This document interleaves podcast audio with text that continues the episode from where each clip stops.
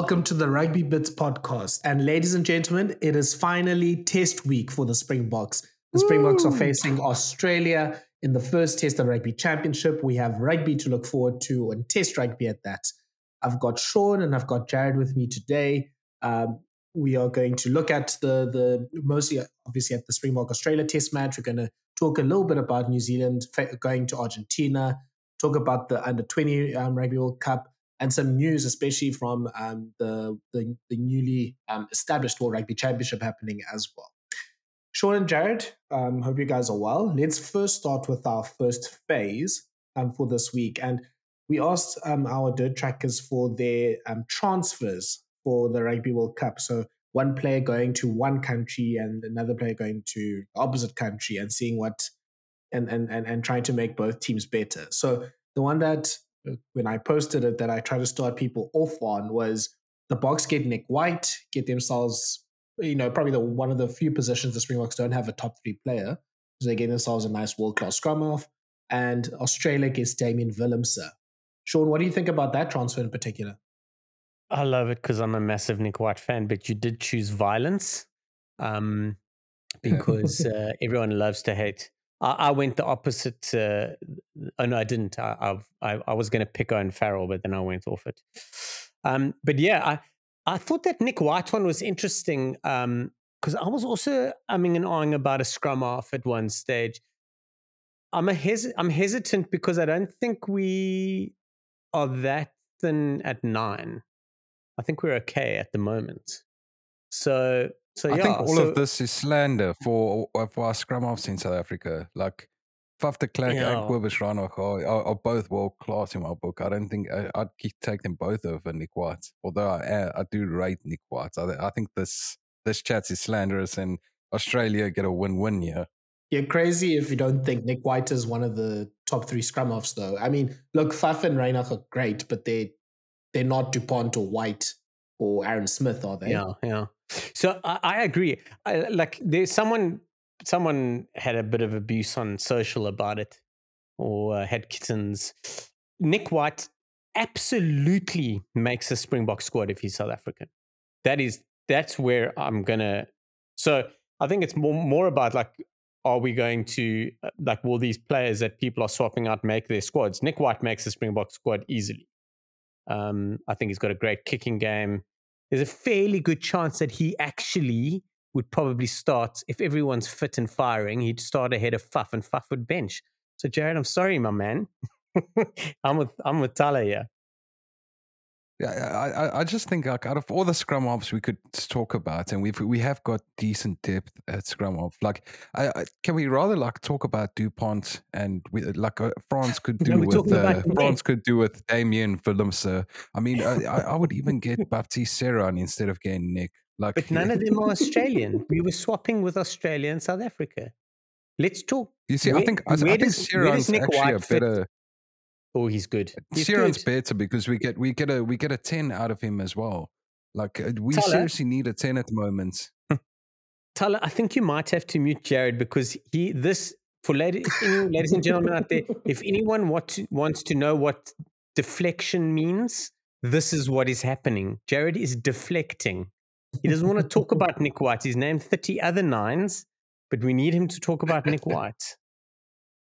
Yeah, there's also Let's- other Australians me- that we could get. Eh? We could get Michael Hooper. We've got Siya injured at the moment. Let's talk about Nick White. We've got Siya injured. We've got Siya injured at the moment. We we get Hooper and we get a captain in and a world class open side. Like, come on, guys. That's not a bad one. Yeah. there Look, I was just trying to get a a, a, a a swap between the two opponents this weekend. I mean, I- I think Hooper was actually the other player I was thinking of in in, in the transfer because of yeah. I mean, if Kolisi isn't isn't available for the Rugby World Cup, we just probably need someone to well, someone as good as him, which Hooper definitely is. So yeah, I don't mind that one at all. But I, I but I'm just thinking about this alternate world where Damian Willemse plays for Australia. Geez, they would that would solve a lot of problems for them at fullback. That's it. That Yeah, when I that- saw that, that's what I thought. Yeah. Sorry, Jay. No, my, my my thinking with with Australia was um actually swapping um with with France and France uh giving them Melvyn Jaminet and uh, they get to pick off one of one of their locks. I think Rory Arnold or Richie Arnold would be a great shot for for France, so that uh, they can play Woki at Woki at flank. Sure. Yeah, I mean, you unfortunately, so you can't get Emmanuel Meafou because he's not eligible. So your consolation prize is Will Skelton. That that's not too bad. But I, I, I don't think they need Skelton though. That's what I'm saying. I think I think they need that uh that more of a line out general. Skelton isn't that. He's a lot of things. He's not that. Yeah, I think Aust- I mean France would just take any lock that is over 140 kilograms and just put them in their team. I mean, we see, and we're going to talk about the under 20s a bit later, but our friend Posolo Tuilagi, who's playing for the France under 20 team, he's yeah, he's next. Like he's definitely going to be having a long career there in the French top 14 and in the French national team because yeah, France likes them thick um, in, in in the lock position especially. So I I think they won't say no to someone that that's that big. Um, let's talk uh, through a few of the other transfers and see what your opinions are. So Rian Lowe, obviously friend of the show. Um, very interesting one. Um, South African Samoa getting together here. Um, South Africa gets um, the outside center for La Rochelle, and Samoa gets Cobus Reinach. Um, I like the Cobus Reinach angle for Samoa because they've got a, actually a really good squad, more balanced than Tonga and Fiji. Probably the only thing that they are arguably missing is a scrum half, so Reinach fits that. Seuteni, I mean, that's a very good backup to Lukhanyo Am, or he can probably play on the wing as well. What do you think about this, Jared? Oh, I'm sorry, I'm going to jump in, but he plays 10 and 12. He played a lot at And 10. 15. Yeah. he Mm, plays all okay. across the back line. Yeah, yeah. yeah, So it, it would be essentially us getting a, another Damian Willemse, which I think would actually work quite nicely. We can have Damian starting and we can have Seuteni on on the bench in the six two. So I, I I think it's a pretty decent trade off. Okay. So B at BA Shelley, he has one for Ireland. Um, Australia against Hugo Keenan and Ireland gets Will Skelton. I see the motivation here. Ireland just never wants to face Will Skelton in any match of any circumstance ever. So, I mean, there's more protection for Ireland, and they're more than willing to even give up probably one of their few world class. I mean, not few, but like one of their like best players as well, Keenan. So, look, I get it, Ireland. I totally get it. What do you think, Shaun? Yeah, like, like NFL's called running. They're running safety there. They're just basically blocking off someone. um, it's a great shot. It's amazing how um, the the underlying factor here is that the Wallabies are short of fifteen. I think Yeah. like Yeah. every, everyone, everyone, like if you're not Australian, you very good chances that you don't like them. But everyone knows it's very evident that if they could help Australia out, they'd help them out with a 15.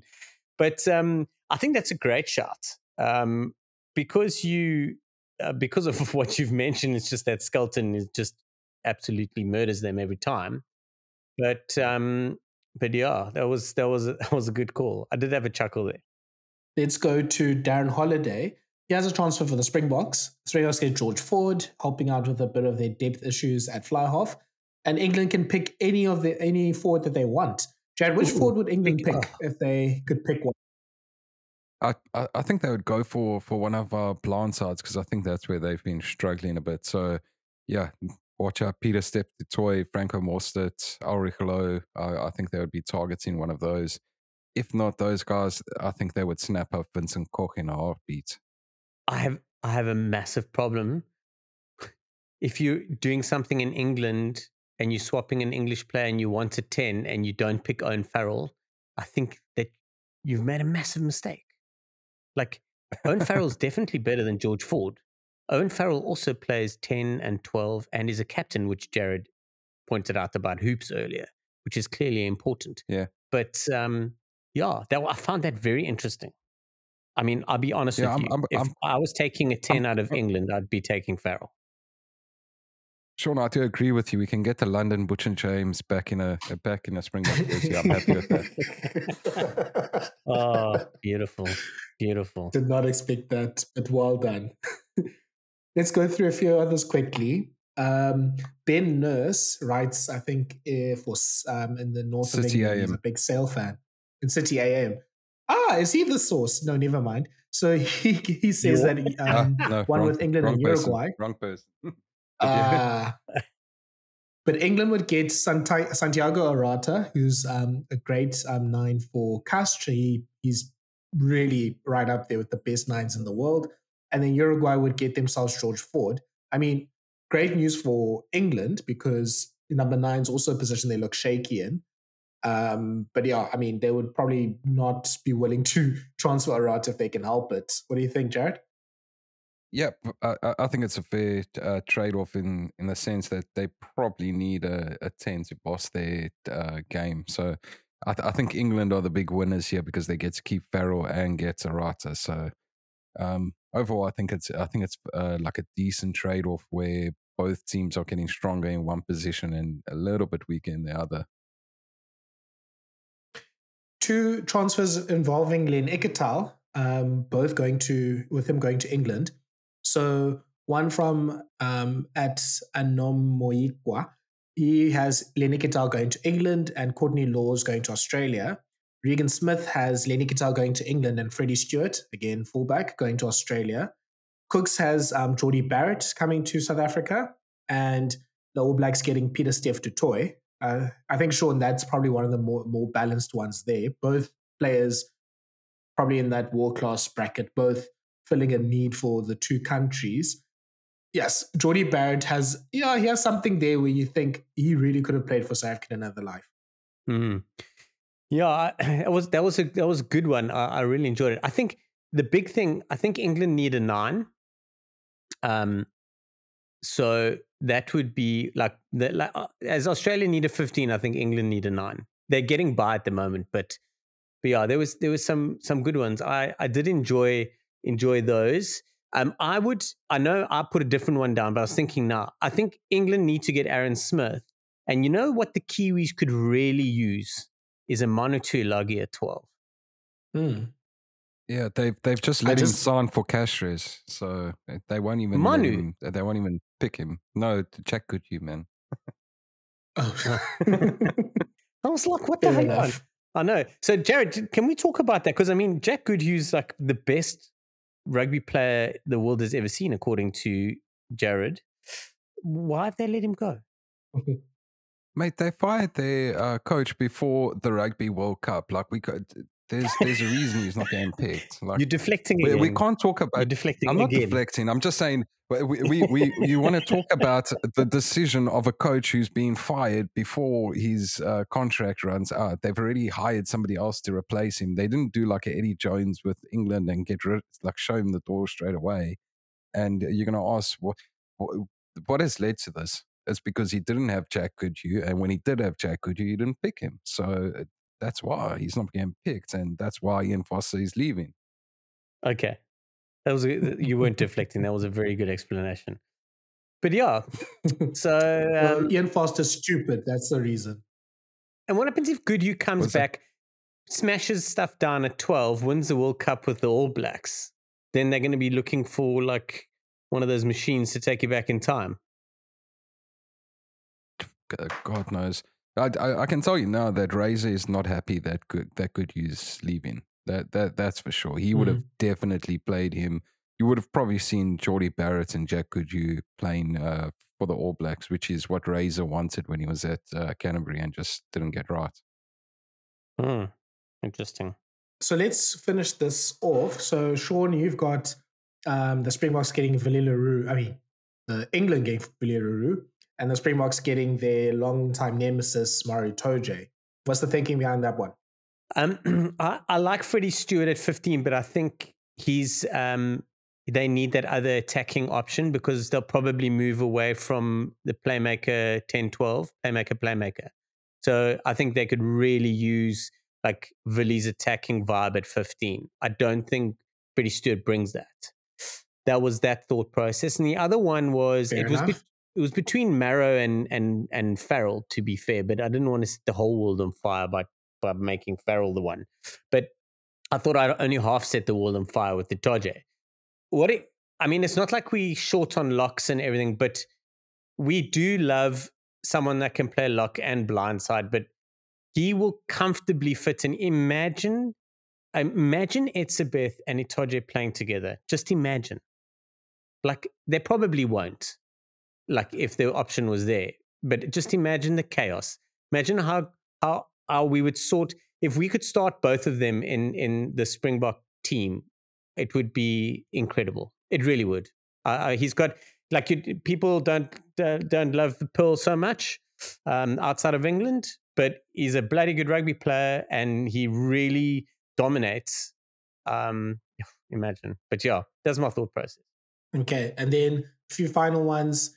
Cameron um, Queeling had um, Etzebeth going to France and we getting Romain Ntamack. And then finally, Jared Slattery has Ireland getting Jean Kleyn. Oh, oh, it's a bit awkward. So that's one that to finish it off. Best tweet of the lot. Oh, I love that. oh, incredible. And Thala, you absolutely nailed it on your delivery as well. Well done. Shame. Poor, poor Irish fans. Thank you for thank you for that. So let us get into um, the test week. We have South Africa facing Australia on Saturday at Loftus Versfeld. You know, two teams that basically are evenly matched in terms of their historical record. Um, recently, Australia's played the Springboks three times, well, four times actually in Australia. They've won three and lost one in this World Cup cycle. So the Springboks do have a bit of an issue against them because this is their first game in the last four years that they're facing Australia in South Africa. Springboks have already selected their squad. As we know, they do it quite early in the week. So they we already have the Springbok squad. And I'm going to start with you, Shaun. And you can tell me which of the players that are not usual um, uh, regulars for the Springboks are you most looking forward to seeing on Saturday? Slash, or if you want to answer this, which player do you think has the most to prove that's not a regular for um, the Springboks? Hmm. Hmm. Sure, I might have to do some deflecting here. Um, one thing I will say is when when we first did this in 2019, and we're doing it now, we definitely have a stronger group now than then. That's how I feel looking at the teams. Like you can look at the team names against the Wallabies and go, hmm, that's pretty damn competitive. So, right, um, who has a point to prove? I think I, I'm very surprised and very excited at the nines that they've announced with with with uh, Reinach and Williams.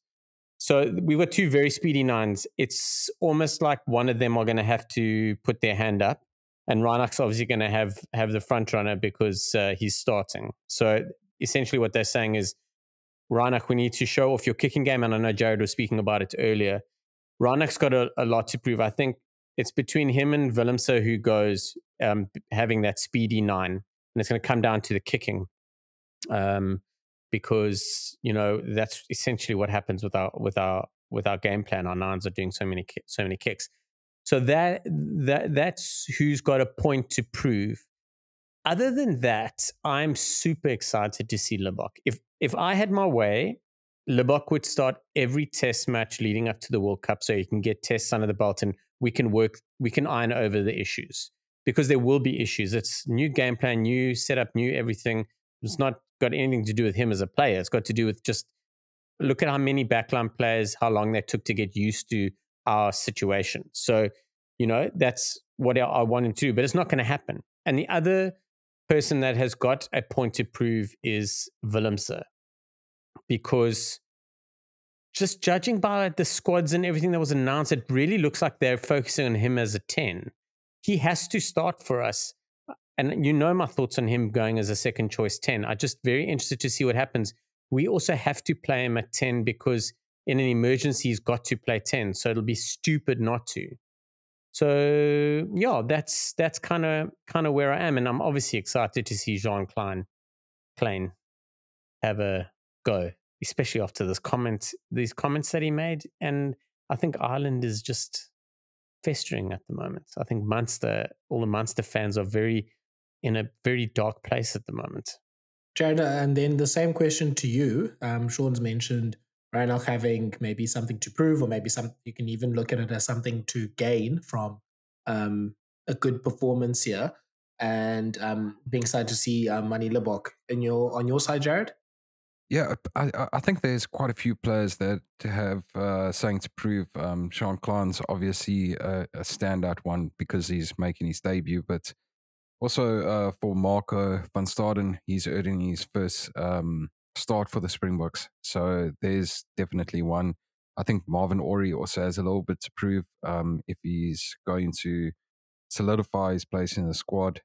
Um, I think the same applies to Andre Esterhuizen um, and probably Thomas Toit and Joseph Dweba as well. And to a degree, Evan Roos. Um, I really thought that at my initial thoughts when start. they said they're going to split the squads is that this is a game that Roos would start and they might even push yeah. Vermeulen to, to the side. But yeah, it, it just sort of shows you where um, the Boks thinking are with Roos is that Duane and Jasper are going to be our two eights going to the World Cup. And it's it's just going to be that way. And Evans there as, as a backup in case one of them get injured. So yeah, I, I think uh, any chance that uh, Roos gets from the bench, he's going to have to take it big time um, because yeah, we we've we've got somebody like Deon Fourie on the bench who's also played six, eight, and he also is going to cover two for us. So yeah, I think any time that Roos gets on the pitch, he's going to have to make a big impact um, with with whatever time he gets given. I'm I'm very interested in the back line that if you look at our 9 9 10 they they don't it's the first time they're playing together. Our 10 12 like it's the first time they're playing together. 12 13 not so much but they're not used to each other. Um and um it's very like that that interests me like how it's our first test of the year um there's so much happening split squad blah blah blah and then we rolling out a side that really don't, they've never had cohesion, the backline. They've never had cohesion because they've never really played together. So I think I was actually ch- chatting to someone yesterday and they were like, well, what can we expect? And it's really hard for us as Springbok fans, but we really need to kind of just sit back and enjoy the game and don't go crazy about it, you know? Like, I know what's going to happen on Saturday. Everyone's going to be like, no, he can't play. He he's just played himself out of the squad. He's terrible blah blah blah because someone's dropped a ball or had a an average game or you know you know those comments. But anyway, but I, am interested about that because I I would really like our backline to work. We've this backline's got a lot. You know, there's a lot of potential there, and um, I'm just worried that it, it stutters a little bit. So I'm hoping that it doesn't stutter for too long. Yeah, it's going to be interesting to see how the backline performs. I mean, on paper, it is an exciting backline. Um, I'd also like to officially welcome le to the premier um, uh, uh, South African team um, in in the URC, the Bulls. Welcome, welcome to the Bulls, Willie. I am going to delete all my slander tweets on you. You are more than welcome to the team. Please unblock me. He's, I think, that one of the few people that are of prominence that actually care about this. What? Okay, I was talk, wilding. to tell please tell us a story. I think i've, I've talked about this before but le Roux was doing absolutely crazy things on the field um, in the mid 2010s and i probably said something that i shouldn't have said called him probably called him like the strunty on Hoosier or something like that and he didn't like that and he blocked me. So i apologize for all of that Vili. you are an amazing player a springbok legend. You should play 100 test matches and i'm very excited for you to join us at loftus. We need you more than anything because you're flipping relying on Jan Goosen all the time um, so yeah, very excited to see that back three. And look, I think anytime a Springbok fly is being tested out, there's not really a test for them unless they have Willie le Roux at 15. So it's going to be great to see how Libbok and, and Willie play um, and combine with each other. And to have that person almost, you know, being able to backseat drive you um, in the game as well is going to be good. So look, there's a good chance for Libbok because he's got experience around him. I mean, Reinach has I think probably about 30 odd caps now for the Springboks. le Roux obviously has got a world of experience. Esterhuizen doesn't have a lot of Bok experience, but you know he's played for many years um, in senior rugby. So it's a and Lukhanyo Am, which um, is is a, is a good addition to this team. I think there's enough experience for Libbok to have a good measure as to you know whether he's you know up there or not. These three matches are probably gonna okay. Let's say four matches with the Argentina game they're probably going to decide those last few places in the squad and what the picking orders are. And for Libbok, there's a good opportunity for him to um, stake his claim because I think, as we've talked about in the last few weeks, it's probably a shootout between himself and Elton Jantjies. If Libbok doesn't look like he's up for it, then Jantjies probably goes and vice versa. Then the other one is Marco van Staden, like Jared said. Like I'm really looking forward to his play and the opportunity that he has because obviously the Kolisi situation, it looks like he's coming back, but just in case he doesn't, we need to um, sort out what we do at number six. He probably himself has a bit of a shootout with Deon Fourie, and Fourie probably has the inside track because he can cover many positions. He played well at the end of last year. So for Van Staden, there's a big opportunity for him to stake his claim because there's in all likelihood he's not going to go with Deon Fourie. It's probably an either or situation. So he has a good game, then yeah, that that, that could be um, that could be key for him. Sure. I was um I was actually gonna move into the forwards. I was just while you were talking about everyone there, and I was having a look. Our lock pairing of Kleyn and Orie is probably the most tackle machine pair ever, ever assembled. Those two, they tackle for days. We're gonna need it on Saturday because I think I think Eddie's gonna put send the big boys down the middle all day. But my word, those two can tackle. They are. They must be. I think they're actually third and fourth um, in the URC tackle sta- uh, tackle tackle numbers, most tackles completed. But just, I mean, flip. It's going to be ridiculous. There's actually just going to be crushing people all day. Can't wait.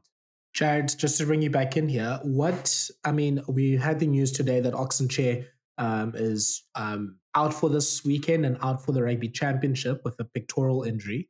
And Steven Kitshoff is coming into the team. So obviously for Saturday, Kitshoff not a bad replacement at all. But Nche being out for the rugby championship and now maybe a few questions about him for the Rugby World Cup, that probably exposes a, a position that we haven't maybe thought about that might have a depth issue, which is loose head prop. And the Springboks have called up Gerhard Steenkamp to come into the team. Gerhard Steenkamp from the Bulls. Um, you know, starts for the Bulls most games, played, I think, the most minutes out of any prop, if I'm not mistaken. But yeah, what do you think about the depth at loose at head? Yeah, um, we, we we always talk about our our swing props and uh, how Trevor uh, and Thomas Toit can sort of cover loose head and tighthead, and that like it serves us so well. But the, the fact of the matter is is that the two of them both play uh, both play tighthead at um, club level, so they spend the entire season playing Tighthead and then have to switch to head and all props will tell you that Tighthead is the, the more difficult position to play, and switching from Tighthead to loose head's a lot easier. So I, th- I, think it's I think it's good that they've brought Steenkamp in because we definitely need to have a look at that um, at that depth um, that that depth behind our swing props because it's all good and well to have those swing props, but what what if you get the injuries with your swing uh, swing props kind of thing? Then then what do you do? So yeah, I, I think it's a decent call. Um, I thought it was a surprising one, and then when I, because I have seen him play, and I, I, I thought he was quite decent um, throughout the season. But then when I went and had a look at his stats and compared it to the rest of the South African loose head props, he's comfortably within that uh, that top four conversation. His stats, to a degree, are quite similar to Thomas Toit's and um, Steven Kitshoff's in in the URC, which is pretty impressive um, in itself. And he doesn't give away too many penalties, um, which is always a, a, good sign for a prop. Like, yeah, I, I think he gave away 14 in his uh, 17 matches, which sounds like a lot, but it's for for a prop, it's it's really really not. Yeah, I, it's going to be interesting. I mean, they didn't pick um, Ntuthuko Mchunu, who hmm. was involved in the Springbok setup last season and played in that um, test match against Wales uh, which is, I think, a little bit of a risk if, um, let's say, Nche can't make it, which means Steenkamp has to get on board with the team quite soon uh, because yeah. he'll be then one of the six props that are taken to the World Cup. And Bruno already has that relationship with Mbonambi, with Thomas du Toit. So it is, I found it very interesting. I was quite surprised on it, uh, uh about it, if I'm honest.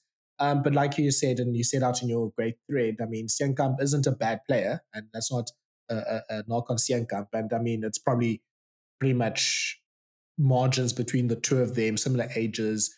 not Yeah. I mean, not too different as well in terms of their playing style. I mean, Mchunu's a lot a lot better dynamic ball carrier. He used to play number eight, as I'm sure a commentator says every weekend he plays. Um, and Steenkamp, you know, Have you heard of Thibaut hits his racks. oh my word! If I one, if I had one but yeah, I think they they they're not too dissimilar in their profile. But interesting to see they're picking Steenkamp. I mean, look, as a Bulls fan, I'm I'm again just happy that he's going to be with Daan Human for the next few weeks. So Yeah. that that's also a big win for for them as well. But he, he he would have worked with Daan already, wouldn't he have? Yeah. What I'm interested about is Steenkamp's going uh, straight to New Zealand. So he's Yeah. they've obviously kept Nyakane down here and he'll he'll be able to help and assist um, if there's any other further issues. Because with the split squad, um, they've kept Herschel Jantjies, Elton Jantjies, and Trevor Nyakane back. So they're back in South Africa, staying on. They will fly out, I think, on Sun on Saturday night. So on Saturday night, the coaches leave and go join up with the other group in New Zealand, so they can have a full week of training. And then the rest of the other guys will leave on Sunday, I believe. But anyway, sorry, I digress. But he's going straight. He leaves. He's left already. They left today. They're off to New Zealand now.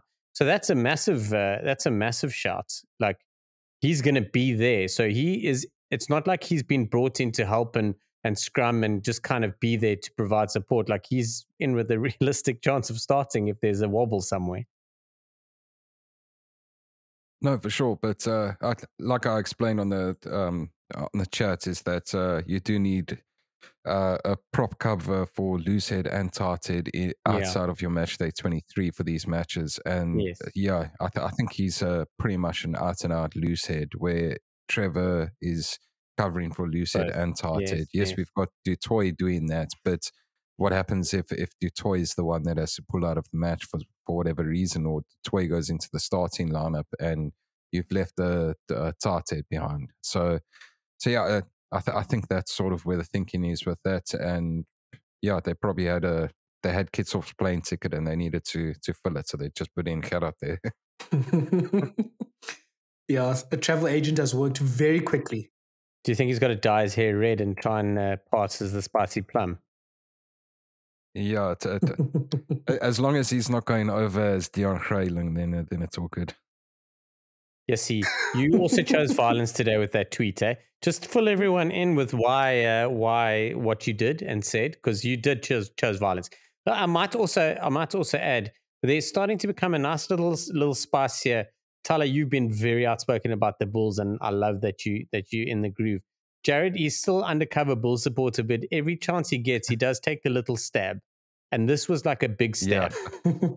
Talk to me. I, I, I- did enjoy this one. I, I, I tweeted, I think everyone is just a bit concerned about Gerard Steenkamp um, because of that one time we picked an inexperienced Tess Lucid from the Bulls to go to New, New Zealand. And uh, yeah. I think a lot of Springbok fans will remember it, but uh, just uh, um, absolutely assaulting Richie McCaw, who was on the wrong side of the rack, we must be fair. But yeah, right in the referee's view, assaulted him and somehow got a yellow card for it. If we, you and uh, he got slapped with a nice handy suspension afterwards. But uh, maybe lucky that we got a just a yellow card for that. But we still lost the match. So so anyway, and that I think was his only test match. yeah, I think he got three test caps. Or Oh goodness. I, I think that was his last one, but I think he got three. Oh my word. Look, you don't trust a man whose name is MacGyver. Like yeah, that's that, mo- that was mistake number one.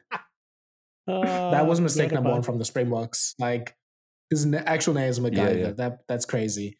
But yeah, he did play three tests for the Springboks. yeah, Um, yeah. So I, I think that's that's quite like I think you're quite right with that, Jared. And just quickly for everyone's benefit, the Springboks traveling to New Zealand, according to Dylan Jack, would be well, Kitshoff's not going anymore. So now Kara Steenkamp, Malcolm Marx, Eben Etzebeth.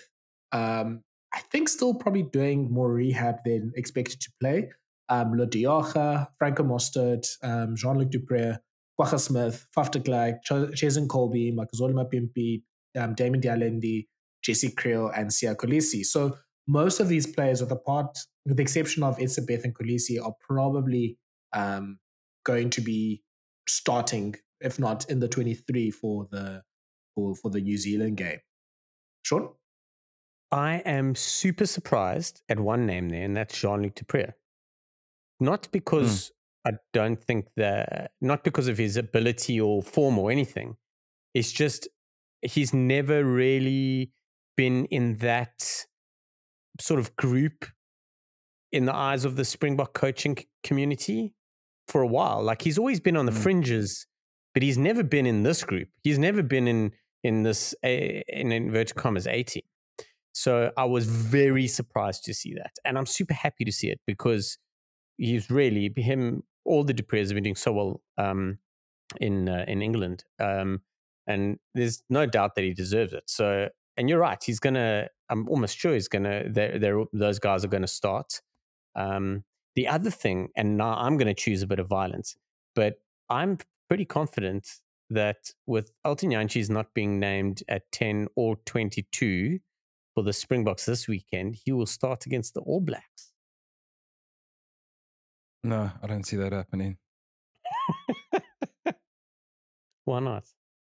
Yeah, no, I, I, I- I think uh, he's he's literally been brought into the squad as injury cover, and the only way he starts a test match against the All Blacks is if Willemse and uh, Libbok get injured, and that's the only way he started. I think uh, Willemse will start the next test match against the All Blacks at Flowerhof with Libbok on the bench. I really do think that's going to happen. Uh, Jantjies will travel. I, I'm very, I'm concerned that Willems is on the bench this week. I really am. Because if he was fit, like properly fit, he would go, he would go, he would go off, uh, he'd be uh, with the group going to New Zealand and he would start at 10. That's how I saw it. So Jantjies is probably there for a couple of work ons and a few other goodies, but in case Willems, uh, if there's an issue there, um, so I'm I'm a bit worried about that. Like I I understand that Jantjies doesn't um, isn't player 23 when it comes to our 6-2 split. So there's there's that. It's just it's a very interesting call that all of our fly halves are in South Africa. but um, obviously Jantjies hasn't played, so that that's okay. Um, but I it I don't know. It's very interesting. It's a, an interesting move. What was Damian Willemse's injury, by the way? Uh, I I think it was I think it was a knee or something like that, and it was in Springbok camp. I, I want to say knee, but I, I don't think that's right. Okay. It was that bicycle kick he did with the medicine ball. I told you, I told you, I told, I warned everybody. I told you that's not the kind of stuff you want to be doing. I warned you. Don't get me started. yeah, look, I, Shaun, I, I, I- I don't, I, I think he has a chance of maybe being in the 23. Look, like you said, Shaun, my ideal would be Libbok starting all three matches, and then we know whether he's up to the standard or not for um, the Springboks and for the Rugby World Cup. Is to say to him, you have basically 180 minutes in these next three matches. Play well enough, manage the game plan, do all the things that you do for the Stormers and for the um, for the Stormers. Then the jersey is yours. You're going to be basically our number 10 for Mm. the Romania and Tonga games. Uh, mixing and matching with um, and Jantjies, I don't think that gives us any like benefit really because we know what Willemse can do at 10. We know he's at least an able replacement. He's a good sort of emergency option. He can play 10 off the bench. And with um, Elton, we obviously know how, how he's been in his last um, 49 caps. So I would love it if Libbok could play all of those games. Um, yeah, just to go back a few steps to the Jean um, Jean Luc du Preez thing. It's interesting that the Springboks. I think they the first initial new, um, release from the camp was that it would be a full A B A team B team um, that was going to play these two matches, and it's good that they've gone gone for more of a mix, just to also give um, the B team in inverted commas a bit more of a, a more realistic opportunity for them to prove themselves. So Libbok playing um, next to Cobus Reinach is much better than him playing next to Grant Williams. You know, that there's experience around him. Andre Esterhuizen has Lukhanyo Am next to him. Marco van Staden has Pieter-Steph du Toit and Duane Vermeulen at the back. So that gives a better chance for people to see whether a player is, you know, test, I mean, uh, should be in the Rugby World Cup squad or should be, you know, the second choice or the third choice, whatever the case is. And I think that's the same thing they're doing with Jean-Luc du Preez, is he'll probably um, be number eight, uh, number seven with um, Wiese and Kwagga Smith. You know, uh, as actually a loose trio that doesn't have that much experience, maybe Pieter-Steph will be on the bench. And the chance for Jean Luc is look, you're playing Shannon Frizzell or whoever plays number six for the All Blacks. This is your opportunity to outplay someone away from home in a big test match and prove that you um, have the have the capacity to to do that. So I think that's a great opportunity for Jean Luc next week. But yeah, just coming back to this week. So the Springboks inadvertently with the chair injury have got close to their first choice um, front row um, playing on Saturday, or the one that they usually start with, which is Kitshoff and Mbonambi and Malherbe. Then, I mean, as we talked about, the locks are two tackling machines. Marvin Orie doesn't usually play, um, you know, he, he usually plays number five. So his line-out calling and his combination Mbonambi is going to be interesting. Both of them play together the Stormers, so there should be a connection there. The loose trio, Jared, I think the one criticism people have of the forward pack is the loose trio seems a little bit slow on foot. I mean, Duane Vermeulen isn't 28 anymore. Uh, Pieter-Steph and Marco van Staden aren't the most mobile people ever. And I mean, the Wallabies probably are going to pick some combination of Hooper, Valetini, Samu, and maybe um, a bolter that's been mooted as Tom Hooper. We're going to talk yeah. about the Wallabies in a few moments. Hooper, Hooper, yeah. So you've been worried about that? Yeah, there might be a double Hooper.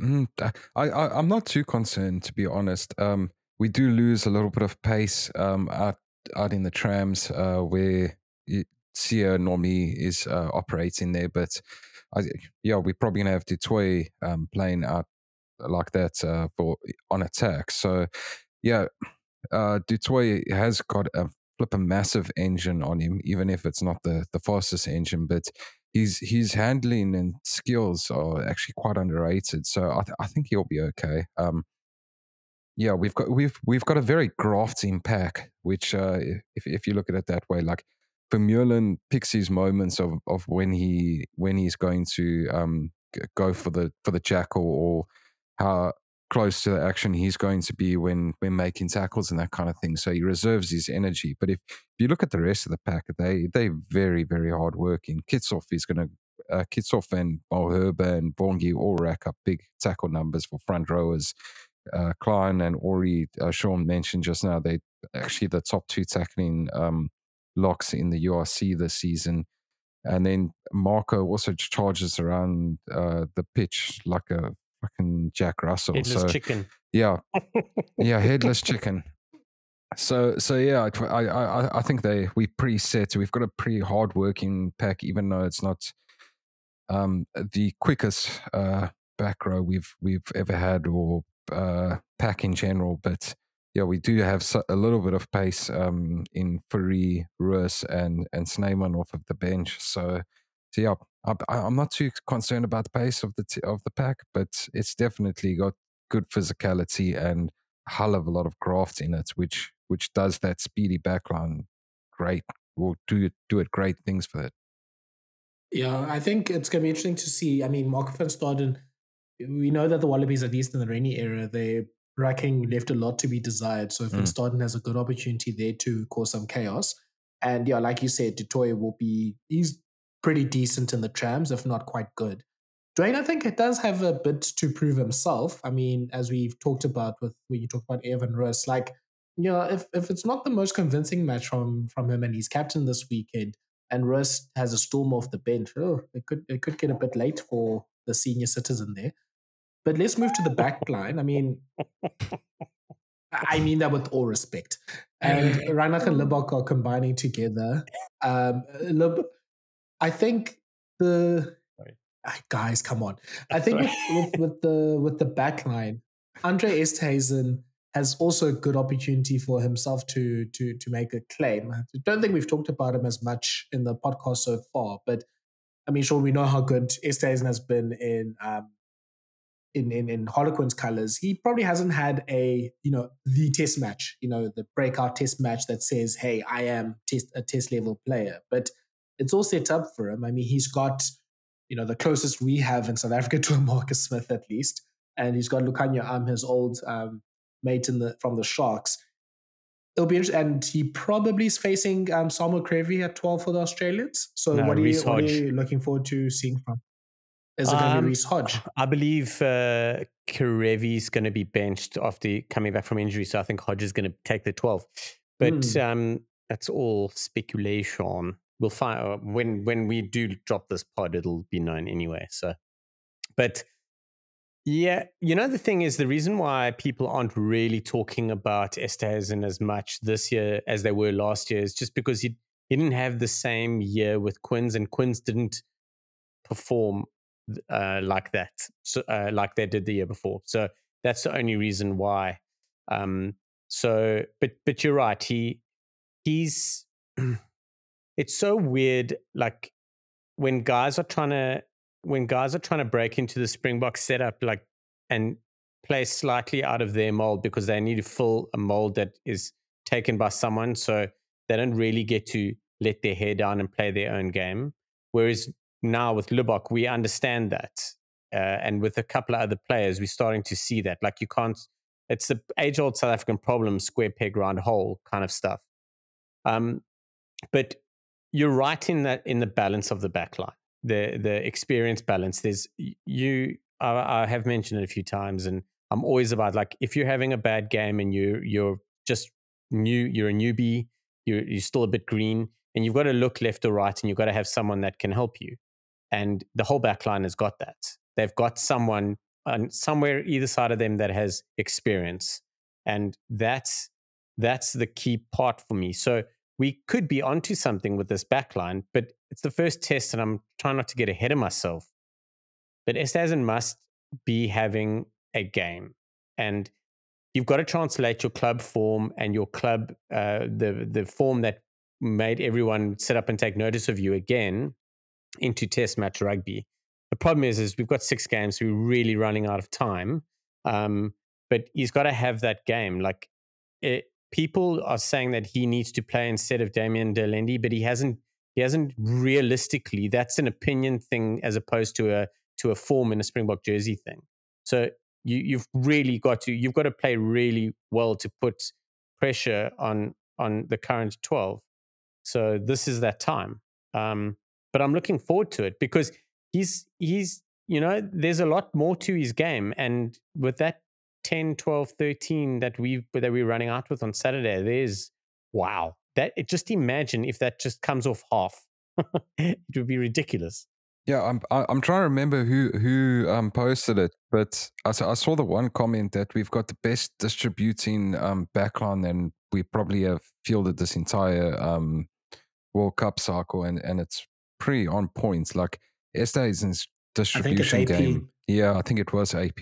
Uh, the distributing game is is immensely underrated. He's incredibly good at uh, getting the ball away, and yeah, it, it worked nicely for Quins at times um, this season when they tried to get Marcus Smith in a bit of extra space, and he, he's got some bullet passes on him. Unpopular opinion, but I'll be honest with you, and we've all seen it just no one's really willing to die on the hill. But Damian de Allende's got an epic pass, both sides. So it goes down to it goes down to what is required on the day and how and what sort of game plan is needed. We do have we do we absolutely have one of the best attacking um, backlines. But I was having a chat with someone um, yesterday where they were talking about having um, shit. What was it? It was uh, um, Hendricks at nine, Libbok at 10, Willemse at 12, I'm at 15, um, Kurt-Lee Arendse at, sorry, I'm at 13, Kurt-Lee Arendse at 15, and Cheslin Kolbe and, and uh, Moody. And they were just like, oh, this is just running, running. And I'm like, well, you can't just run. You need, in the backline, especially, you need someone that's going to straighten it up and truck it up. Like, you can't just have guys wanting to do it. So Willemse does straighten, to be fair. Like he doesn't he doesn't seek contact. He seeks to step, but it's the same. It's the same situation. He ends up in the same place. It's just he stepped three people to get there. So it's it's interesting. So i'm you know me, me. I just want balance. So I don't think Esterhuizen is going to be distributing a lot, especially in the beginning. He's going to have to take it mm. up. You're going to have to run some basic setup, some basic moves. Um, I think Lukhanyo I might carry a little bit as well, um, as as which which is normal to be fair. Um, but just until everyone just gets into the groove, you know, you've got to kind of get into it. And how are the Wallabies going to approach the game? You know, is Eddie Jones going to be like, cool, those guys are they're the a B team and they're not, but they're a different side. They they've never played together. This, this, and this. So if we go up and get in their face and rush up on them, we rattle them. They don't get in the game. So you know, there's there's that we've got to kind of deal with too. I think Shaun, you've just led us into maybe the discussion of the other side. So our opponents, the Wallabies, um, they announced a squad that had a few interesting additions concerning their um, uh, players that they are coming back from um, rehab, uh, from injury rehab, such as Samu Kerevi, um, Angus Bell, and Taniela Tupou that have traveled with to South Africa. Jared, there was a few whispers about it being a squad that could have as much as four debutants, mm. um, including Tom Hooper at um, at loose loose forward, um, Zane Nonggorr, the the Queensland prop as well. Yeah, I not it's it's I would never want to try to predict what Eddie Jones will want to do. I've failed at that many times trying to predict his England teams. But Jared, you may what are what are the tea leaves saying to you? What do you think? We're recording this before the squad gets announced, but yeah, what what what what's your sense as, as to what he is doing and yeah, what what the what the media is saying? Yep. I, I find it funny. Everyone will uh, say like you, you can't really predict what Eddie's going to do, um, but he sorry, I, I, I find it funny that people try and uh, say you can't predict what Eddie's going to do, but he tells you in the in the media conferences uh, he's coming for a smash and grab job. So for me, when you're talking about a smash and grab, he's he's going to name a big pack. Um, he's going to make uh, name a brace of pack. Um, and yeah, he's he's going to name a, a, big physical team, and he's going to yeah. look at guys that that are lethal. So like when you look at the wingers, um, I, I, I think Koroibete is going to be the one. Um, I said earlier in the week that Andrew Kellaway will probably be the other the other wing. is going to start. I see. Um, yeah, I see, I see the Raw have mm. have put their their team out, and uh, is going to going to take up the one wing, and uh, yeah, he's he's pretty damn lethal as well. So yeah, I, I think they're going to name a heavy pack. They're going to name a abrasive pack, and they're going to look for guys that are going to take opportunities when they're there. And I mean, somebody like Reece Hodge, that he's a very big, uh, very big backline player for Australia in particular. And I, he, he's probably been underutilized at 12. And it does not surprise me that Eddie's throwing him in at 12 and he's going to probably play Len Ikitau outside of him, which makes complete sense. So, so yeah, that's that's sort of where I can see uh, Eddie going. We're going to get Will Skelton starting. That's almost a, a, given. And from what I've seen of this Tom Hooper, it's going to make things very difficult with Tom Hooper and Michael Hooper both in the back lines. uh, well, in the in the back row. So, so yeah, I think uh, that's that's what I think Eddie's going to do. And uh, yeah, I, I think he's going to name a big, uh, strong squad and yeah, somebody like Tupou is going to probably be coming out of the cold and into the match day 23 in a test match at Loftus. Yeah, I mean, it, it says in this article that the that Christy Doran wrote that he's hasn't he he's, he hasn't really started scrumming yet, or hasn't scrummed that much um, since coming back from his Achilles injury. So, yeah, it's, it's going to be a big ask for him, and yeah, I think there's a possibility that they go Alatoa and Nonggorr to to cover tight head. But um, Angus Bell does look like he might actually play a part because there's an injury concern for James Slipper. Um, he had a training mishap, as they as they say. And yeah, like you said, Reece at 12, Suli Vunivalu, I still don't know what he does well at 11, and Carter Gordon um, at, at, at, as a reserve 10 um, with um, Rory Arnold um, there on the bench as well. Or Rich, wait, Rory or Richie, I'm not sure. Richie. Um, Shaun is a Richie, my yeah. bad.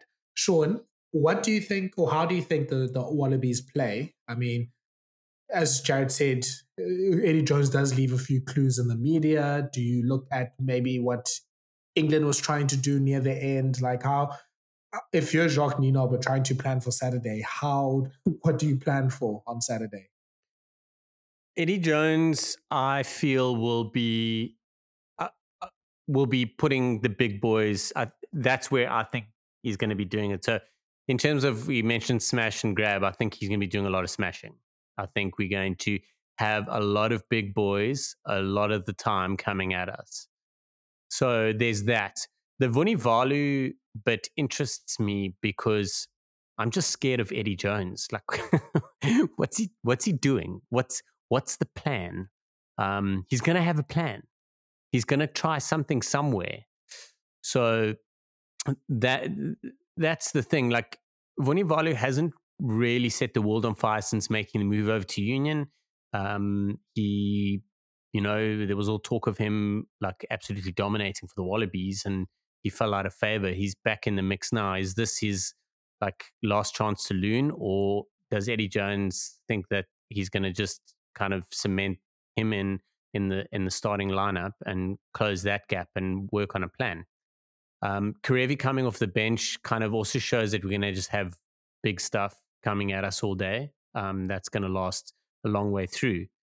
So, yeah, Jared mentioned earlier about how much our, uh, about the pack and the work rate and all that. That's going to be needed. Um, and we are going to be sore after this game. I'm a little bit worried about um, our uh, about Roos and um, damn it, Fourie. Sure, apologies. And Fourie coming off the bench, Fourie, yeah. not because they um, like Fourie. Uh, Fourie does a lot of work. The thing is, is is like he's there. He's going to be nonstop tackling, so he's not really going to have too much of a chance to kind of pilfer. Roos showed in the cup final um, that he really can tighten things up. So um, I was initially worried, but I can talk myself out of being worried by having looked at what these guys are available and able to do. But I don't think we're going to be seeing too much expansive play from our. Um, I think we're going to be tackling all the time. So we won't really be seeing too much of like what Roos can do in the tram lines.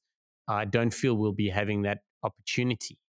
Um, I'm hoping we will. I'm hoping that we we click and we tackle the hell out of them for 40 minutes and and and get like 17 points out of it, um, and keep them away from the try line, tie them up, make them doubt things, make them figure out, you know, make them realize that you know they are going to be sucking through a straw at Loftus. That altitude does matter, um, and uh, and then the crowd can pile on Eddie Jones and the Wallabies like everyone loves to you know that's that's my thought yeah i mean it's also been interesting just seeing the media coverage about this game um, coming up on saturday it seems like south african fans always surprise themselves saying oh this wallaby team might be tough even though we have a losing record against them in the last few years um, yeah it's but when you talk about how these two teams are set up, I mean, South I mean, yes, it's not a full B team like the Wales game, but it's a let's say a B plus team. Like there's a few first choice players, but it's largely a team full of second choice players.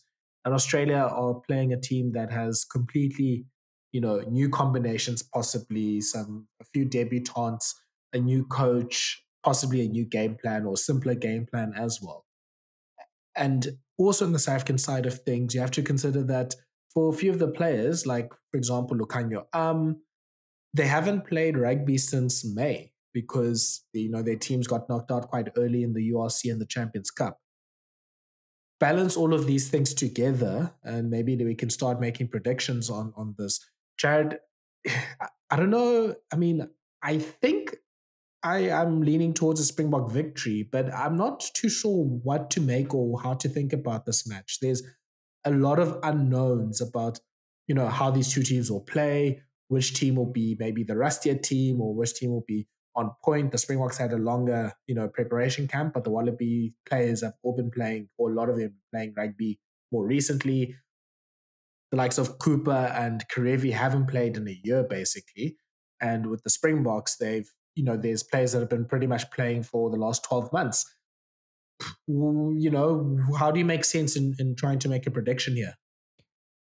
Yeah, I, I, I think it is a tough one to call. Um, these games generally go towards the home team. Um, you do talk about South Africa having a losing record against the Wallabies, but most of those, well, all those games were pretty much played in um, Australia, and we haven't lost Australia. to the mm-hmm. Wallabies mm-hmm. in South Africa since 2011. I think that was Beale, that Beale penalty in Bloem, uh, if I'm not mistaken. Mm-hmm. That hurt. Huh? So, yeah, yeah, yeah, it did. Um, so I, I, I think um, it will be a Springbok win, a close Springbok win. And um, a lot of that also has to do with uh, what Eddie did with England in 2018 when he arrived in South Africa. Um, he came over. He basically wanted to change uh, that England team just before the World Cup and get them sort of ready for that World Cup. And it was a whole transition period. I think it'll be quite a lot like that. And England, uh, Australia might come out flying and start the game off well, but I, I think uh, some there's just too many things for him to iron out. While the Springboks have largely um, a set of players that have played the same system for since the since the last World Cup cycle, at least until 2021. So I, I think that uh, gives us enough of an edge that it will be a close Springbok win. Shawnee? I don't know. I was hoping you'd forget about me and not ask. I hate I hate this. Always back the Boks. I hate this. Always back the Boks. I, I, I, I obviously do. I just I want to wake up on Saturday morning and and be nervous. I always that's all I want. I want to wake up on Saturday and have butterflies and get nervous. That's that's the only thing that matters to me but there's so many unknowns like and you've gone through them all and mentioned more which has just not clouded my judgment and everything. But yes home side best. The the problem is is we haven't lost to the aussies in a long time. I think we seven from seven at loftus against australia. Like we've hmm. really like we we're good against them here. So that stresses me out because things are going to come to an end eventually. But whatever happens, I do back the Boks. It's really important that we get it. We get a lead in the first half. I, I really would like to. Um, I'd really like the Wallabies to to start thinking about stuff in the first half. I don't want them to be um, one like focused on their game plan and how things are starting to come together, and then just carry that momentum. We we need to we need to make them think and we need to make them doubt we need to just we need to get that little we need to find that that seam and we need to just hit it and break it a little bit so we can can really expose them so a, a first half of absolutely crushing them defensively is important the, the kicks are important for us, as we know. Reinach and Libbok, their kicking is vital. We've got the back three to chase it. So, sure, I'm I'm so glad I'm giving a, a pre-game speech here, which you didn't want. Um, Springboks by over a try by eight, but uh, Springboks Springboks by eight. Sure, I feel bad saying that already, but I'm gonna just yeah. I I lean towards yeah a Springboks by five to ten. Look, I think you know, in a game like this, you have to go with the continuity. We've seen with England and Wales that getting a new coach and maybe starting a new system doesn't come with instant results. I mean, Eddie Jones should maybe try waterboarding them like the Welsh have done. Um, the I think what's going to be a struggle for the Springboks is, you know, that first game for Springboks is usually a bad game. They usually have a pretty yes. rough, rusty game, just trying to find their combinations but hopefully Australia isn't much better. And I think Shaun, it's probably going to be the opposite. They're probably going to have to come back from a deficit to win the game. And that's where the likes of Willemse and RG Snyman could be important there. Look, the, Ruiz, the main thing if we're going to be running it. But you, I'm sorry to interrupt you. You're 100% correct. The Springboks are always their first game back after anything. Our first game in November, our first game um, before the Lions. Our first game oh, you're 100% right. I'm starting to doubt my call. But you're 100% right. We can't expect the guys to be cooking, but we're going to win by eight. That was so quick. No, no, but this is the thing. This is the. This is welcome to my brain. My brain is struggling. Like I want to say we're gonna win, but then I'm like inside. I'm like, don't say that. Don't say that. Say Australia will win and then be wrong. You know. Sure. Yeah. Look, the big thing I think the Springboks can target is the Australian back three, especially if it features, you know, Vunivalu right. at 11. if Hodge's playing 15, uh, is Hodge's playing 12, then that means Tom Wright's playing 15. Yeah. which could be. What about Kellaway? Which Kellaway could be the biggest. Supported 15. Is Kellaway? Maybe I missed it, but did Kellaway make the the traveling squad? I thought he was still also in the rehab team. Oh, I don't know. I don't know. No, I'm sure he did. I thought he. I mean, there. look, if he did make, yeah, if he did make it, then that's great for the Australians. But if it's Vunivalu and Tom Wright, that could be the most entertaining, but yeah, I mean, calamitous thing for the Australians. But look, the Springboks have a big opportunity there. Look, with Moodie and Kurt-Lee Arendse chasing kicks the whole time. If Libbok's kicking game is accurate, there's an opportunity for pressure there. I'm looking forward though to seeing how Quade Cooper tests and stresses the Springbok um, defense. He's been obviously he was great at that in 2021. Scott Wiseman is still involved with the Wallabies, and you know he's always got something um, brewing for the Springboks and their rush defense. So look, it's going to be a great game um, between the two sides. We know how they've been evenly matched historically. We know that even though we pretty much, you know, fans hate the Wallabies, we're probably more like the Wallabies than any other team. We're almost like, yeah, like in terms of just the record and, and how evenly matched our historical um, series is. So let's see how it goes on Saturday. But yeah, I would lean towards a close Springbok win. Um, just a final question though, Jared. This win means more to which a, a win on Saturday would mean more to which team? Australia, without a doubt. Because yeah, they're playing away. Yeah, their first they, game with Eddie Jones.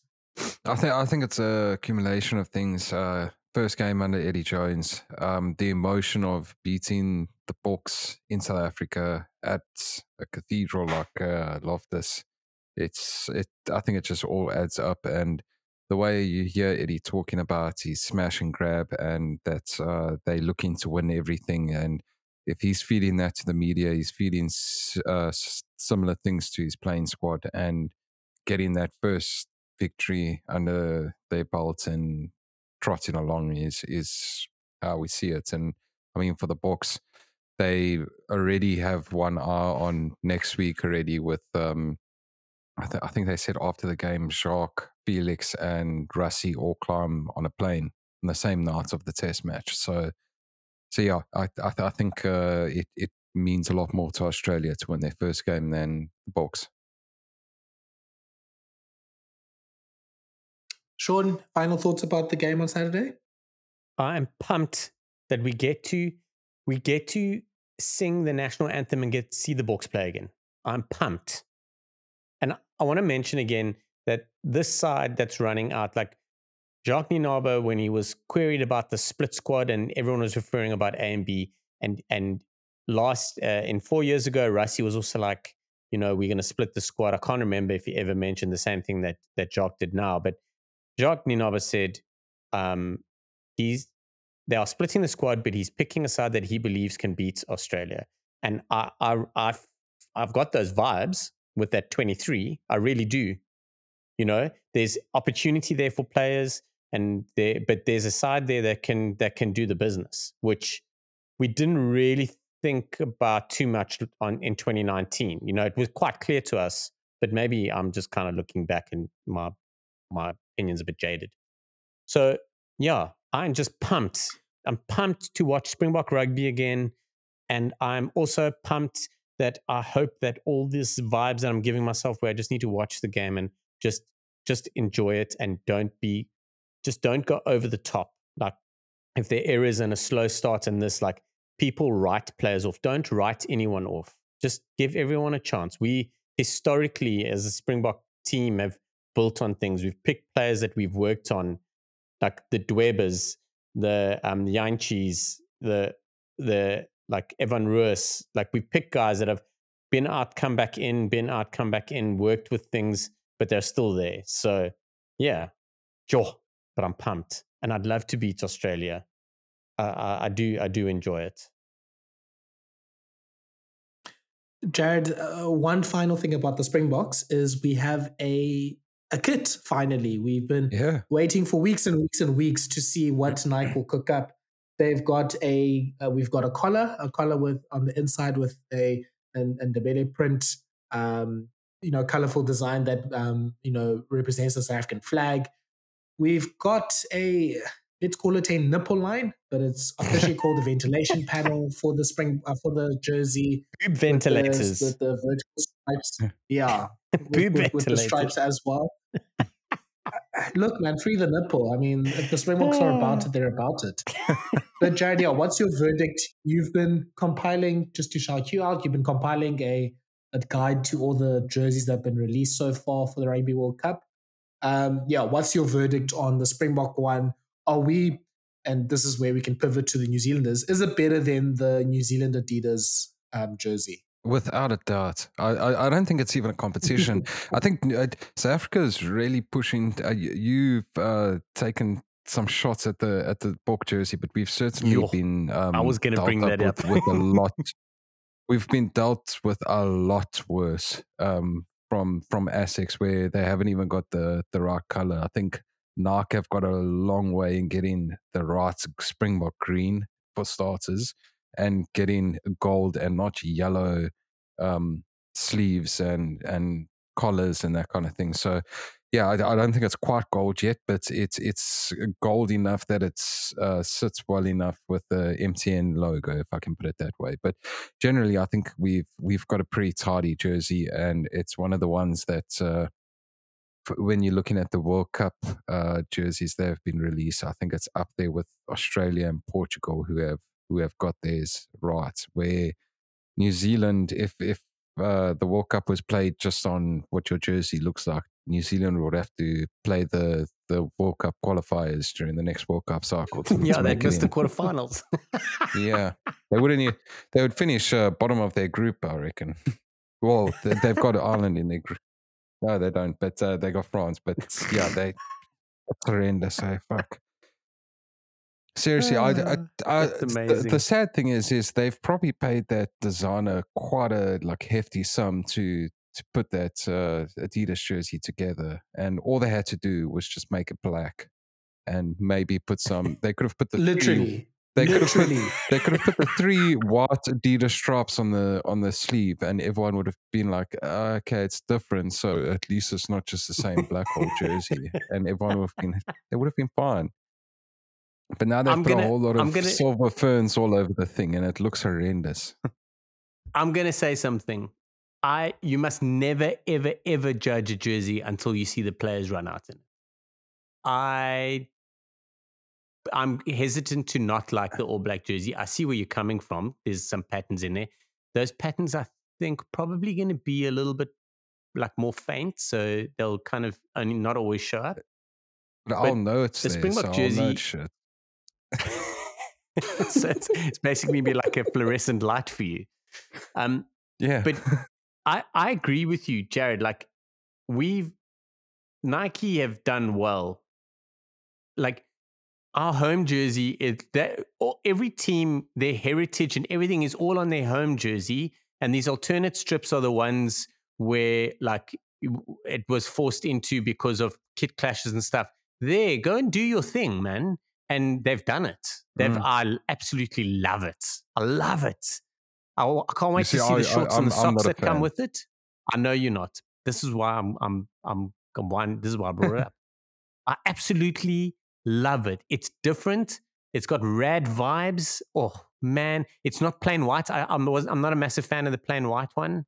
The only reason why I like the plain white Springbok jersey is because you can wear it in public and feel kind of normal. Because I'm not a massive fan of wearing green. It's odd, I know, but yeah, no, I I love it. I think Thala, like more importantly, I mean, I've had to have a dig at dig at Jared, but Thala, you you had a proper go, and I, I was having such a chuckle, And the reason why I was laughing at what you were saying about the jerseys because I knew I get to confront you about it on this public platform that we have. But you, I'm not a massive fan of those stripes. Can you tell me why? you keep talking about the stripes. I hardly see them. Look, okay, let's start with the positives. Like Jared said, like colors. Collar's great. I love the idea of the collar, the inside of the collar as Yeah. well. Inside the Um, I think they've nailed that. MTN needs to absolutely go as a sponsor. It's a horrible logo, but we'll talk about that later. we the we I'm stripes super thing, happy that MTN have stopped their like complete yellow full logo. At least they've got a little outline. Thank heavens. Imagine was that I think it's better with the. I think it's better with the full logo. It just looks so cheap. The new MTN logo, at least in my opinion. Okay, the stripes. It just, it just really takes away from the jersey. Like number one, there's not many rugby jerseys with vertical stripes. Why vertical stripes? As Jared, who did appear on the Raw Rugby podcast this week, and Harry said a big thing about two things that you want in a jersey is that it speaks about the national pride of a team and it must make your forwards look fat. Guess what vertical stripes do? Make you look fat. So that's already a negative. We saw Malcolm Marx trying to um, expose the stomachs of all our front row players. Steven Kitshoff is not going to look nice in that in, in those stripes. And I think it just, at least in the photos with when the players are wearing it, maybe it's going to look different, obviously in um, on the field, but it just doesn't. It gives me vibes of that 2007 um, Rugby World Cup jersey with the panels that it had, also for breathability and all that sort of stuff, which is not a good jersey to wear like you know out. So I think in terms of it being good casual wear, I don't think it's going to look as good.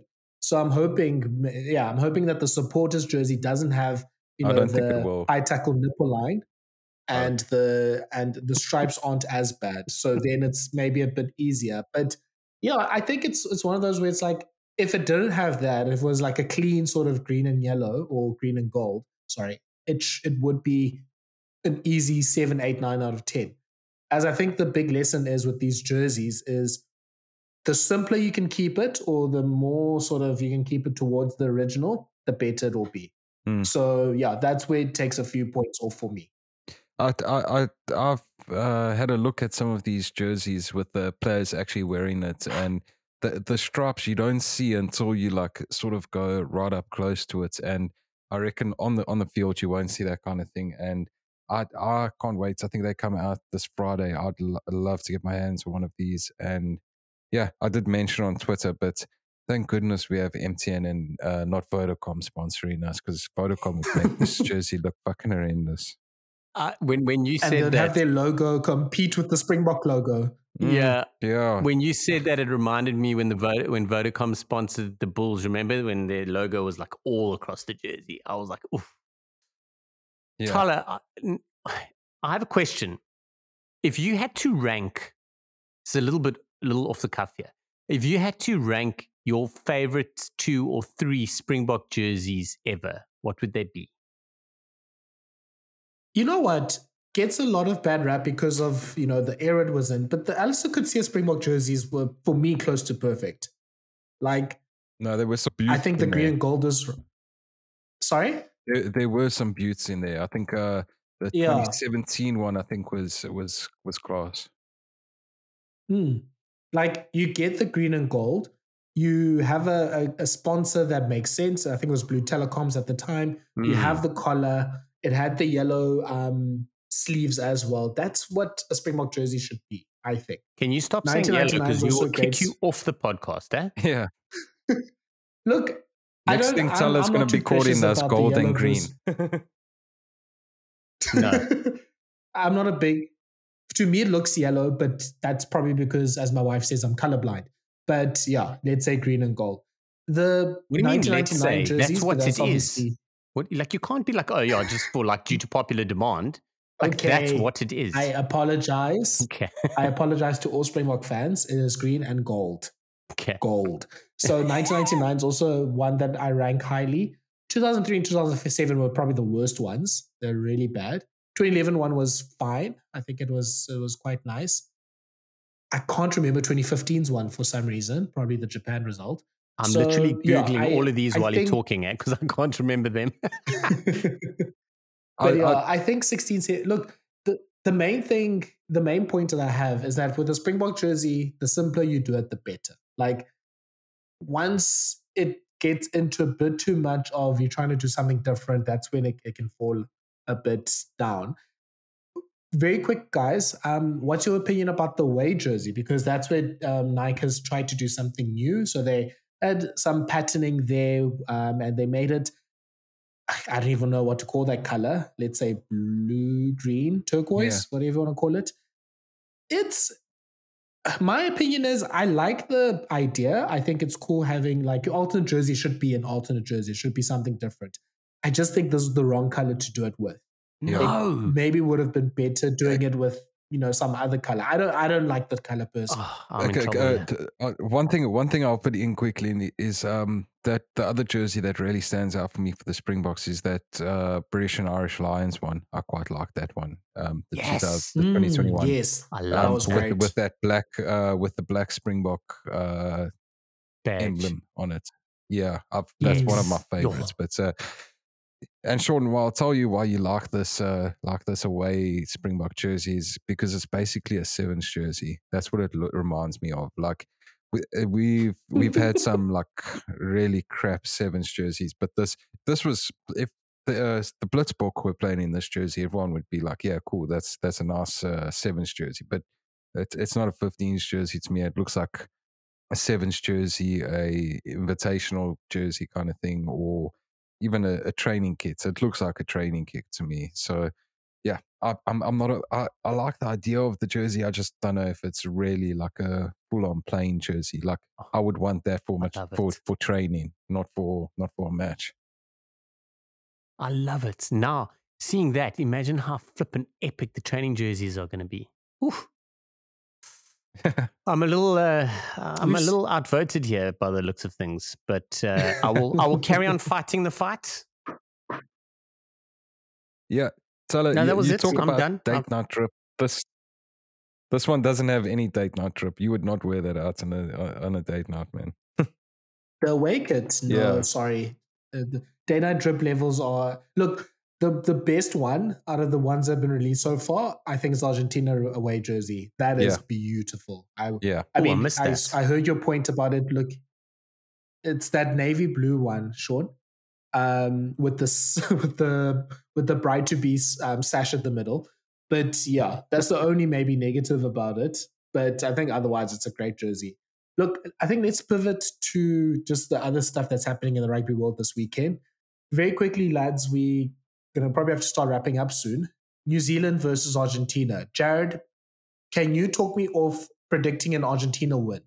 Uh, y- uh, it, it is a difficult one. I think uh, the biggest issues with them is they don't have Marcos Kremer this week. Um, he's a big blow for them, There's a surprise. and there, there's somebody else that they sitting they sitting out for Kunda Issa who would have probably replaced him, and um, I think they're missing one of their. I think they're missing Petti, uh, Petti as well. So. Uh, I think they're missing some key players in their pack. Um, they've still got Montoya and Creevy that can drive them to that kind of win, and Matera. But yeah, um, I think I think they're just a little bit shy in the pack. But I, I, I think it's it's it's going to be a close one. And Shaun, I mean, New Zealand also has a few injury concerns. Um, well, Jordan's not available. Estefan Ganuku didn't make it on the trip as well. Sam Whitelock is likely not playing. Ian Foster's really mad about Sam Whitelock playing the final when he was advised not to because he was still rehabbing from an injury. He- this is yeah, this is also another one that might be a bit difficult to call because I mean Anton Lienert-Brown's also not available with his suspension. It's yeah, I think it's back to another one where we might see another version of the All Black 23 and it's going to be hard now again to find out which 23 is New Zealand's best 23 for the World Cup. Yeah, um, I've just uh, had a look at this uh, Argentina away jersey. It looks like a soccer jersey, but it's flipping rad. I like it. Anyway, I don't. Uh, the All Blacks are going to win for me on Saturday. Um, there are going to be a few people that are Shaun Stevenson that are going to absolutely dominate, and then be f- dropped because for no reason at all. Yeah. So, like, I really want this guy to set the international stage on fire, but he's going to be another Charles Piutau. You know, he's going to play one test mm. and he's going to wander off into the distance, and everyone's going to wonder what could have been. Um, Richie is playing, Aaron Smith's playing, so no, the All Blacks don't lose. Um, but yeah, it's gonna. I actually think the All Blacks are going to win comfortably, and that's just because, yeah, they they do like to get the the show on the road early. They're normally very well prepared. They don't have that like kind of cool off or warm up period. Um, they they they don't they're not normally shaky in their first games. Their first game back, I think they've got a point to prove, especially after what happened when they lost um, to the Argies. So yeah, I think it's going to be a comfortable All Black win. Okay, so New Zealand looking to win then Mendoza on Saturday. So that will yeah then set up a big match on the next Saturday in in in Auckland for New Zealand against the Springboks. Very quickly, just wrapping up other stuff in the rugby world. So under 20s have finished their round robin matches. South Africa sneaked through into the into the semi-finals um, as the group winner in the group with um, with Argentina, Georgia, and Italy. They won their game against Argentina on yesterday on Tuesday. Then they are facing Ireland in their semi final, with England facing France in the other semi final. Look, I'm I must be honest, I'm not a person that watches the or like is very passionate about the under 20s. If they play well, they play well. If they don't, they don't. Like the kids, we can't really get ourselves too stressed about that. But Shaun, yeah, I mean, it did look a bit hairy, and the performances have been convincing. They obviously lost against Italy, but I mean, good result at least that they are um, they top their group. Yes, it's just very interesting. Uh, it's a 31 man squad, 30, 31, and they play a game every four days. Like, you're going to rotate, or the walls are going to come crumbling down anyway. So it's really it's tough. Um, but we snuck in, um, and we'll have to see what happens. Uh, France are France are machines at the moment. Ireland can be beaten, but so can South Africa. So we could be in the final, we could not. It really could fall either way. But France are looking like uh, like the ones. Jared, um, are you agreeing with Shaun? France looking like they're a lot better than the rest. Can yeah, how are we how are we going to go against Ireland? And what about England's chances? Yeah, I I I, I think Shaun's uh, pretty spot on. It does look like uh, France are the favourites. Um, from what we saw against Argentina, the this is a this junior Boks side isn't that overly the the best, the greatest, or uh, but there's definitely that real Springbok spirit in them that they fought back in the match, defended uh, with all their guts and glory and all the cliches uh, going along with that. So if we, if we, can eke out a result against Ireland, I, I don't see it happening, but I think I think we could um, and set up a final. Who knows uh, when it's finals rugby? Um, everyone wrote off the Springboks in 2019, and we showed what we did there. So, yeah, I'll, I'll still back the under 20s, but uh, it does seem like it's it's probably going to be a France uh, Ireland final with uh, France probably winning it. Yeah, it's gonna look if this if this baby Boks can somehow get a result against Ireland, that'll be big. And I mean, yeah, Ireland also going through a lot um, in the last few weeks or the last few days with a few um, oh. deaths that have happened um, close to the team. I'm sure. Do you want to just mention what happened there? Oh yeah, just uh, two two youngsters. Um, they were in school last year with a bunch of the players, or uh, passed away in Greece, I believe. So that was that was quite um, quite terrible for them. And then um, one of the youngsters, uh, there was a tragic accident with his dad in um, in Cape Town, um, and his dad passed away. He was down to watch him. So yeah, all happened. Well, not all, but um, it happened bef- the day before the game against Fiji, um, and the guys got together and played. It's it's hectic and quite something. Uh, the guys are obviously in a really bad space. So um, so yeah, impressive um, that they they went out to play. I thought it was uh, it was amazing of them to do it. It was a great uh, a, a, great moment um, before kickoff where Fiji presented uh, the team um, with the jersey. So quite an emotional emotional time, and um, yeah, so we'll we'll just wish you know everyone all the best. Um, it's a pretty shitty time. Yeah, all the best to them, and yeah, just our condolences um, to the families involved as well. Um, yeah, Craven Week also happening this week, which is why Cooks is not involved with the podcast this week. He's busy on the field there, scouting the best of South Africa with, you know, the best scouts in France and England as well. Or I don't know if they still come to come to these things. I mean, seems like every week I hear Racing has signed another young South African talent. Jeez. Yes, see, Racing have been signing a bunch of players.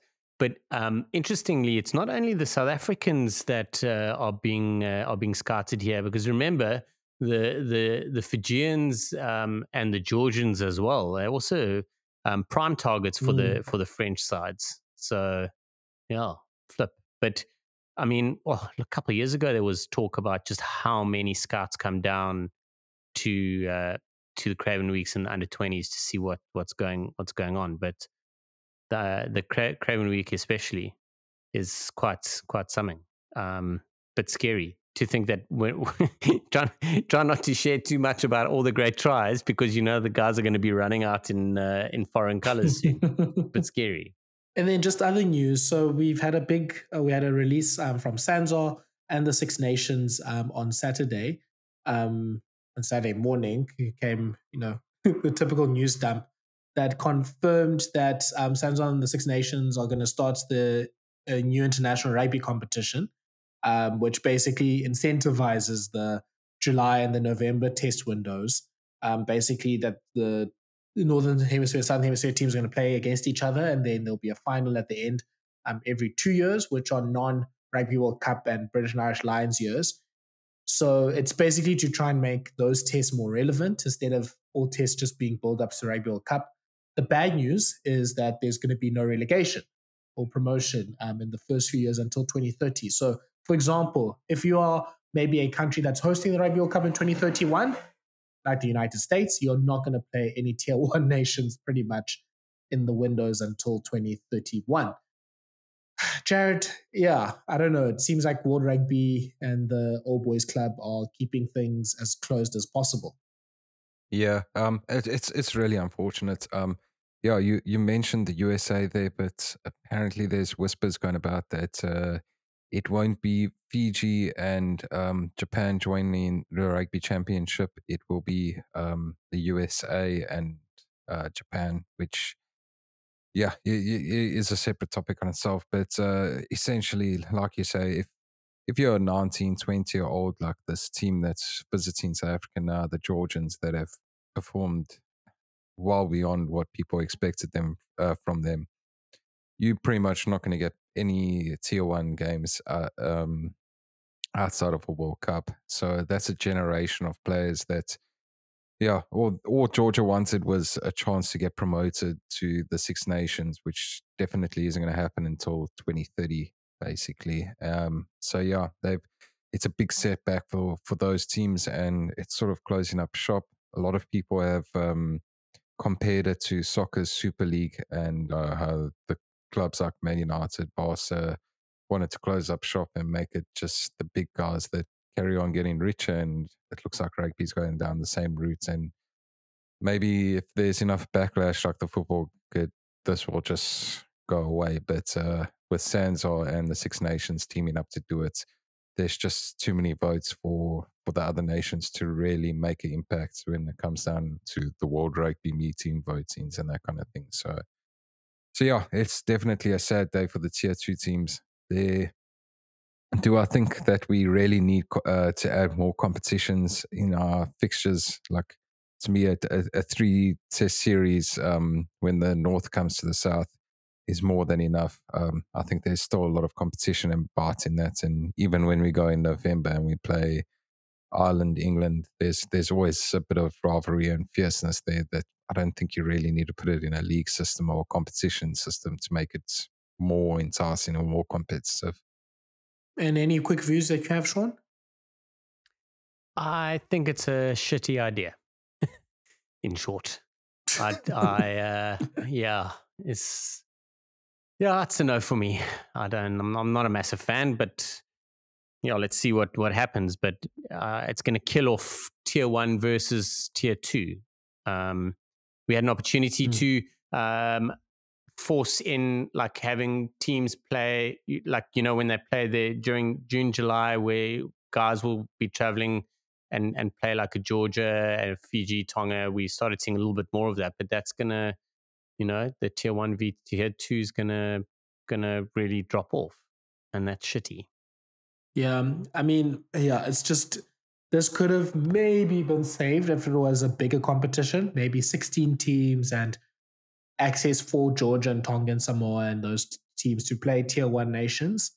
I mean, this format also doesn't make sense because, in essence, the rugby championship and the Six Nations doesn't count. So you're going to be playing, each team is going to be playing different teams this mm. competition. So it's just absolutely brain dead. But yeah, it is what it is with rugby at the moment. So, one positive just to um, finish things off. We're South African fans. We don't really see the Australian, New Zealand, Argentinian players as much as we usually or used to do. So, which is one player that you're looking forward to watching? I'll start it off. I'm really looking forward to seeing um, Juan Martin Gonzalez Samso playing um, at flank for the Argentinians on Saturday. He was, yeah, it was love at first sight seeing him play last year. He was brilliant in the matches against New Zealand and South Africa. Obviously, he's great, got great pace and he's good with the ball, but he's just such a hard worker as well. So I'm looking forward to seeing Gonzalez play um, for Argentina. Uh, Shaun? Quade Cooper. Okay, and then Jared finally. Yeah, I, am also going to go with the Argentine uh, Santiago Carreras. Um, yeah, I, th- I, think he's getting a proper shot at 10 this Ooh. season. So I, th- I, think it's his form with Gloucester was also great. So I, I, I'm, I'm keen to see what he can do. Okay, and let's finish off there. Thank you for joining us for this episode of Rugby Bits podcast. And yeah, we will be pumping out the the content in the next few weeks. Like, share, and subscribe with the with any uh, with your podcast um, provider, and go to our social media channels as well. We'll see you in the next podcast. Bye.